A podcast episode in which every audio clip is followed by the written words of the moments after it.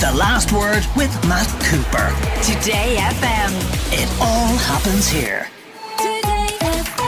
Did you ever think of your local credit union as the place where you could get your mortgage? We're joined for our weekly money spot by Charlie Weston, personal finance editor of the Irish Independent, because you've been looking into the rates on offer from the credit unions and how do they compare to our banks?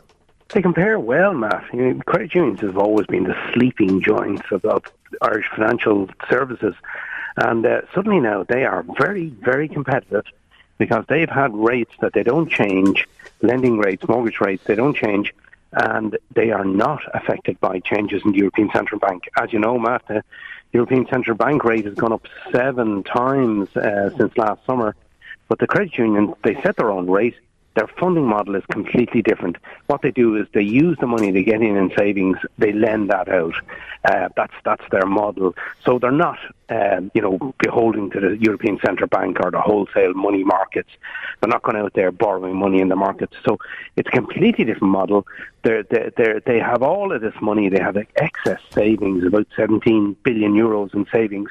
Um, you know, there are restrictions on what they can loan out in mortgages as set by the regulators, but they have huge spare capacity, about 2.1 billion euros to loan out mortgages, and they're extremely competitive, Matt. You can get rates as low as 2.75 from some credit unions.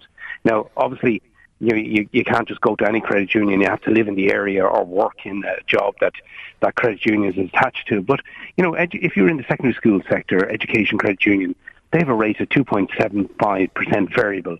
Now, the thing about a variable rate in a credit union is it's not going to change the way you know, variable rates have changed a lot in banks, because as I say, their model is different. Um, but you can get a fixed rate, for example, St. Canice's down at Kilkenny and Páirc Carlow, Laois, 3.15 three-year fix, 3.15 three-year fix. Those rates knock the socks off what the banks are offering, and particularly the non-bank lenders some of the variable rates at the non-bank lenders now are, are over six and a half, nearly six and a half percent. Um, you take some of the Dublin credit unions, progressive, three and a half percent variable, Savvi, three point two five. You know, they, these they really, really are now competitive. So they're kind of putting it up to the banks, really. Okay. Matt. It's good to what see about it, the you know? what about the criteria for getting one of these loans, apart from having to live in the locale or being an employee or in a job which has a credit union? Are they bound by the same central bank rules, for example, in relation to having to have a deposit?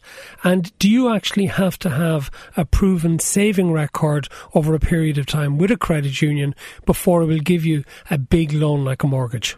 Well, to take the end of your question first, Matt, you don't have to have a kind of savings history. That rule has gone out.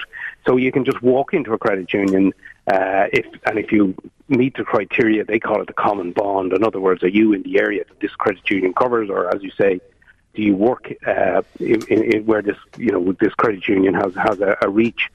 If you cover that, if you uh, you know if if you, you qualify for that, you you can join that credit union straight away and apply for a mortgage. You don't need to have to be saving for six months or whatever. Of course, it helps if you do, you know, because it looks better. It makes it, you know, you're going to tick a lot more boxes, but they are as well subject to the same lending criteria as the banks and the non-bank lenders. So in other words, you have to have a 10% deposit if you're a first-time buyer.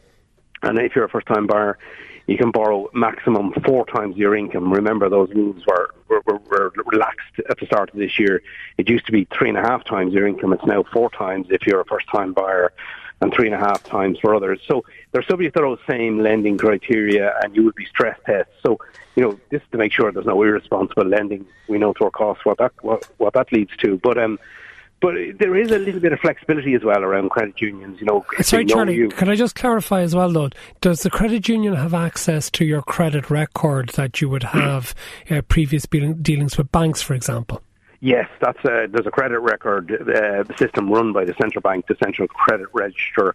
Uh, yeah, the, all the credit unions uh, link into that. They supply information to it, and they can see as well if you've missed uh, payments with a credit card provider, or you know if if you um, you, you know if you, you've run into problems elsewhere, and and also they, they, they, like a bank as well, they examine your your your, your spending, and if you're piling money on, you know, uh, football matches and horses or whatever, and in betting, that's not going to look bad. It's not going to look good for a mortgage application. So it's the same kind of lending criteria. You have to meet affordability criteria, but you know they, they have all this money. They have very good rates, and they can be flexible as well in some ways that the the ordinary banks are not. Okay, are there any catches though, Charlie? Because this sounds almost too good to be true. Yet, why is it that the credit unions have such a small share of the mortgage market that the main banks have way over 90% of it? Well, there is some catches, yeah. As I say, you know, every credit union sets its own rate. Now, they are moving to change that. There's legislation going through the door at the moment, which will allow the credit unions to centralise what they're offering and market it on a national basis so they could all have the same rate and offer it nationally. But that's not there yet. And, you know, that, that would be like setting up a big credit union cooperative, if you like. Um, so they all have their own rates.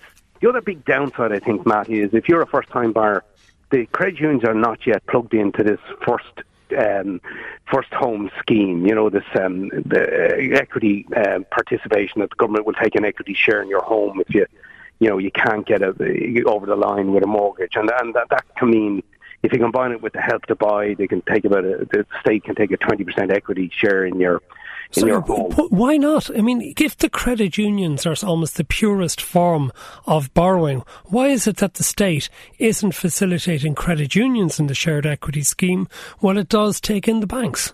I, I, it's, it's a slightly more complicated. I mean, it would require the credit unions to join that scheme. You know, it's open to them, but they're waiting to, to set up this kind of federated mortgage offering, and they will do it then. It'll come. You know, they're setting up a, a credit union services organisation to offer to do all the back end stuff for mortgages and, and, and you know, as I say, offer a national rate and national marketing. So it, they will join it at that stage. So it will come, but it's just not there at the moment. I suppose the other reason people don't don't use credit unions for mortgages is they just don't think of the credit union as a place where you get a mortgage. It's just considered it's a place you go to for the car loan or the holiday loan. People don't haven't been thinking about it as a mortgage offer, mortgage provider. But that is changing. So you know they're now moving into this area.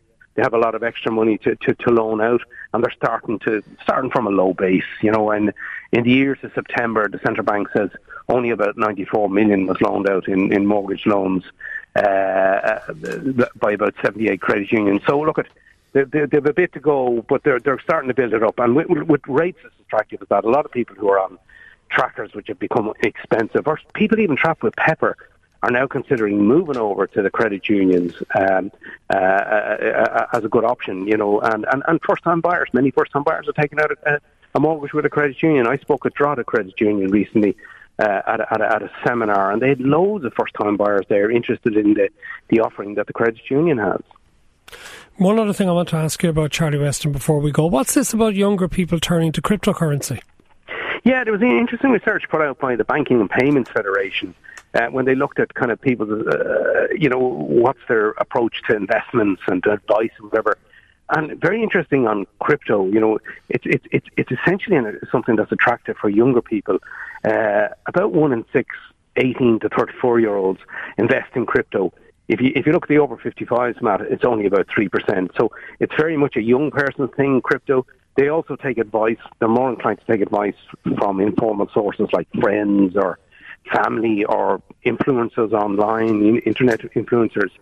But um, they're big even, You mean even people who may not know what they're talking about?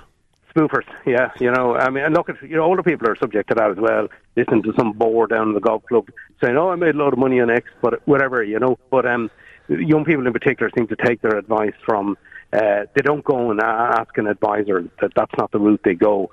Uh, and they're big into crypto, even though the, the, the central bank governor he's he's a vocal critic of it and keeps saying, you know, there's irresponsible marketing of crypto. And he says he said recently, call it what it is. It's not an investment. Crypto is a Ponzi scheme, is what he said. So he's fairly forthright on it. But still, uh, younger people have been piling into crypto. They will have got burned, a lot of them. But um, you know, it, that, that's mainly what's happening there. Okay. This survey. Charlie Weston, personal finance editor of the Irish Independent. As ever, thank you for being with us here. The last word with Matt Cooper. Weekdays from 4.30. Today FM.